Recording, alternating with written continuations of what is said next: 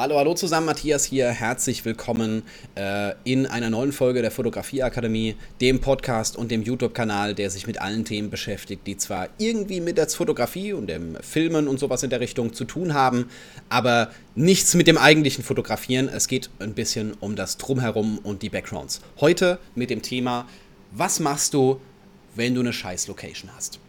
Also, das ist jetzt ein bisschen grob, ne?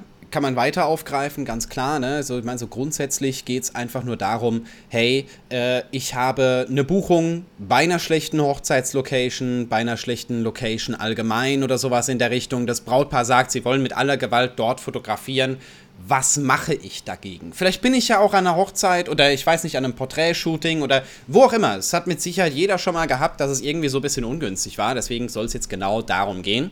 Und ähm, ich will da so ein kleines bisschen drauf eingehen, weil ich das vor kurzem tatsächlich hatte. Ich habe nicht an einer schlechten Hochzeitslocation fotografiert, sondern ich habe im Vorhinein festgestellt, hey, das passt nicht so ganz.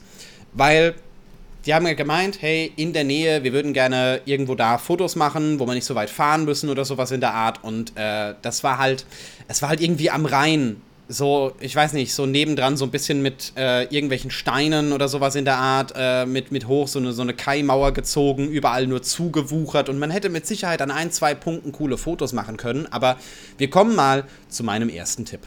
Der erste Tipp ist, sofern möglich, versucht zu intervenieren. Das ist ganz klar, man kann jede Location in irgendeiner Art und Weise ändern, man muss halt nur in dem Moment verargumentieren und einfach mal ein bisschen gucken. Und die beiden hatten auch zeitlich, es war ein bisschen schwierig. Ne? Hochzeiten muss man ja in dem Moment mal schauen, wie man das in dem Moment von der Location hinbekommt, weil man will ja keine vier Stunden weg sein, während die Gäste sich irgendwie langweilen. Das ist das, was die meisten Paare eigentlich nicht wollen. Jetzt müsste ich gerade mal parallel schauen, wie weit die eigentliche Location, wo wir jetzt fotografiert haben, von dem Ort weg war. Ich glaube, das waren so irgendwie 20 Minuten. Ich brauche dabei meine Karte vor den Augen. Ähm, Genau, ne, das war so in der Nähe, äh, Frankenthal, Boden am Roxheim, da genau da am Rhein, vielleicht kennt die Ecke jemand.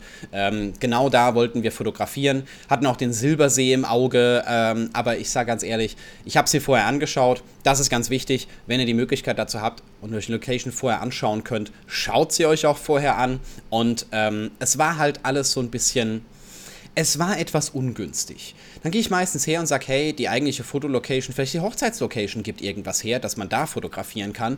War jetzt auch eher so ein bisschen suboptimal.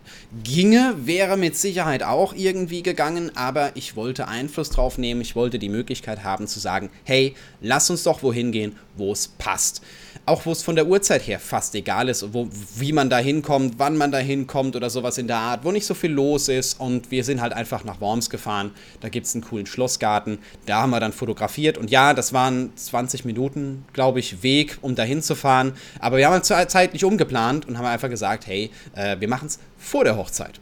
Wenn man sich darauf einlässt, coole Sache. Haben wir einfach vorher fotografiert, sind danach halt einfach zur, zur Hochzeitslocation gefahren, haben dort dann ganz entspannt Hochzeit durchgezogen und wussten genau, die Bilder sind schon durch, wir brauchen uns da keine Gedanken machen. Ich habe trotzdem an der Hochzeitslocation schon äh, noch so zwei, drei Bilder in dem Moment äh, gemacht, einfach weil der Sonnenuntergang gerade ganz gut reingepasst hat. Hat auch funktioniert, aber das geht halt nicht immer. Jetzt die Frage, was mache ich, wenn ich den, wenn ich es einfach nicht verändern kann? Sei es jetzt vom Licht her, vom Licht her ist immer so eine Geschichte, ähm, ja, man muss es zum Teil nehmen, wie es in dem Moment kommt. Ähm, vielleicht kann man sich noch irgendwo in Schatten stellen, vielleicht kann man doch noch irgendwie in irgendeiner Art und Weise was variieren. Was ich sehr, sehr gerne mache, ist, ähm, mir einfach eine Ecke rauszusuchen, die relativ klein ist und dort zu fotografieren. Das reicht. In den meisten Fällen reicht das. Entweder so oder versuchen, einen möglichst offenen Hintergrund zu wählen, dass man halt nicht so wirklich sieht, was in dem Moment machbar ist. Prinzipiell kann man den Hintergrund auch unscharf machen. Aber ich habe noch einen Tipp, der ist richtig genial. Und zwar äh, fotografiert mit dem Teleobjektiv. Das Teleobjektiv macht es in dem Moment so deutlich besser, wenn man halt einfach eine schlechte Location hat, diese Location auszublenden einfach durch den Bildwinkel. Und äh, wenn der Bildwinkel halt einfach nicht so weitwinklig ist, schön, dass ich das im Livestream so schön zeigen kann und das halt einfach niemand im Podcast sieht, ähm, und ich den so ein kleines bisschen enger mache, dann sieht plötzlich im Hintergrund keiner mehr irgendwas.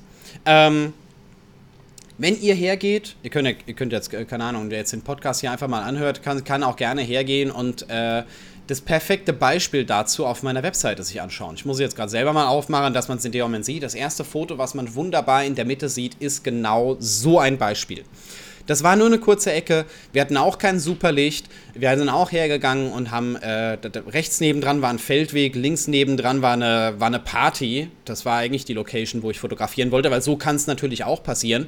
Das ist so eine, so eine Burgruine mit Weingut nebendran gewesen und die hatten irgendwie, ich weiß nicht, Weinverkostung und Geburtstagsfeier parallel. Da waren Tische, alles voller Tische gestanden. Selbst wenn du da fotografieren wolltest, es wäre einfach nicht gegangen. Und ich wusste aber, weil ich sie mir vorher angeschaut habe, die Location, das ist das ganz, ganz Wichtige, ähm, dass es da so, ein kleine, so eine kleine Ecke gibt mit diesen Bäumen. Und links nebendran haben die Leute applaudiert, die waren schon so, so äh, das dritte Weinglas-Intus oder sowas in der Art. Rechts war eh alles in der knalligen Sonne gestanden und ähm, ja, das war halt in dem Moment die Kombination genau daraus. Und äh, ja, bisschen Licht sieht man noch, ich habe sie in den Schatten gestellt, hat trotzdem funktioniert. Das ist auch eine ganz, ein ganz cooler Tipp. Ne? Einfach Schatten suchen, ähm, beziehungsweise auch gerne mal kreativ werden und einen anderen Winkel nehmen. So, jetzt überlege ich gerade, habe ich noch irgendeinen, irgendeinen Punkt? Ist das jetzt die kürzeste Podcast-Folge aller Zeiten, die ich jemals aufgenommen habe? Nö, mir fällt gerade spontan tatsächlich nichts weiter ein. Cool. Cool. Gehört ebenfalls dazu. Schön, dass ich das jetzt live streame. ja, also, wenn ihr in dem Moment hergehen könnt, könnt die Hochzeitslocation oder die Fotoshooting-Location allgemein etwas beeinflussen, ist das ein sehr, sehr guter Punkt. Kann man sich auch vorher anschauen, kann man vorher, keine Ahnung, durch Google Maps, durch äh, irgendwie Street View oder sowas in der Richtung einmal durchgehen, kann man alles ablaufen oder sowas, selbst wenn man nicht die Möglichkeit hat, vorne dran hinzugehen. Und wenn man es beeinflussen kann und sagt, hey, wir können irgendwo anders hingehen, geile Sache. Vielleicht ist es auch so, ich sehe gerade hier wird in den Kommentaren ganz groß über KI diskutiert. Hilft auch, Generative Fill in Photoshop dafür zu sorgen, dass der Hintergrund eben nicht ein anderer ist, aber dass er sauberer ist. Ähm, das ist auf jeden Fall ein, ein richtiger Gamechanger, aber äh, ich glaube, ich gehe gleich mal her. Wir diskutieren hier im Livestream noch so ein kleines bisschen über das Thema KI. Das kommt jetzt gleich. Und ähm, wenn es gar nicht anders geht, ganz ehrlich, versucht den Hintergrund so unscharf, so klein, so, äh, so teleobjektivmäßig wie möglich zu halten und ihn einfach auszublenden. Und macht euch da keine so krassen Gedanken drüber. Wenn ich jetzt überlege, ähm, wo meine ganzen Bilder schon überall entstanden sind. Jetzt, keine Ahnung, ich, äh, ich habe schon äh, neben einer Autobahnausfahrt im Gras fotografiert. Sieht auf dem Bild keiner, sieht absolut, sieht einfach aus wie eine, wie eine gigantisch große Wiese. Ich habe im Teleobjektiv bin ich schon hergegangen und habe die drei Blumen, die da auf der Wiese gewachsen sind, die gerade nicht runtergetrampelt waren, so vorne dran positioniert, dass es aussah, als würde das Brautpaar in einem Blumenmeer stehen. Braucht man nicht mal viel Photoshop für, wenn man so ein kleines bisschen drüber nachdenkt, aber ein Teleobjektiv Objektiv kann hier extrem helfen. Muss man gar nicht so weit gehen. Ich glaube, das ist alles mit dem 85er entstanden. Dann blendet man so ein bisschen aus und dann hat man gar nicht so viel Stress. Alright, das war es soweit für heute. Mal so eine kurze Folge. Ja, gar nicht mal so lange, aber das gehört auch mal dazu. Von daher, ich mache jetzt weiter auf Instagram. Der Livestream geht weiter. Ähm, und wir schauen einfach mal, vielleicht bist du das nächste Mal mit dabei oder vielleicht bist du das nächste Mal in äh, meiner Fotografieakademie, vielleicht bei einem Coaching oder sowas in der Richtung ebenfalls mit dabei.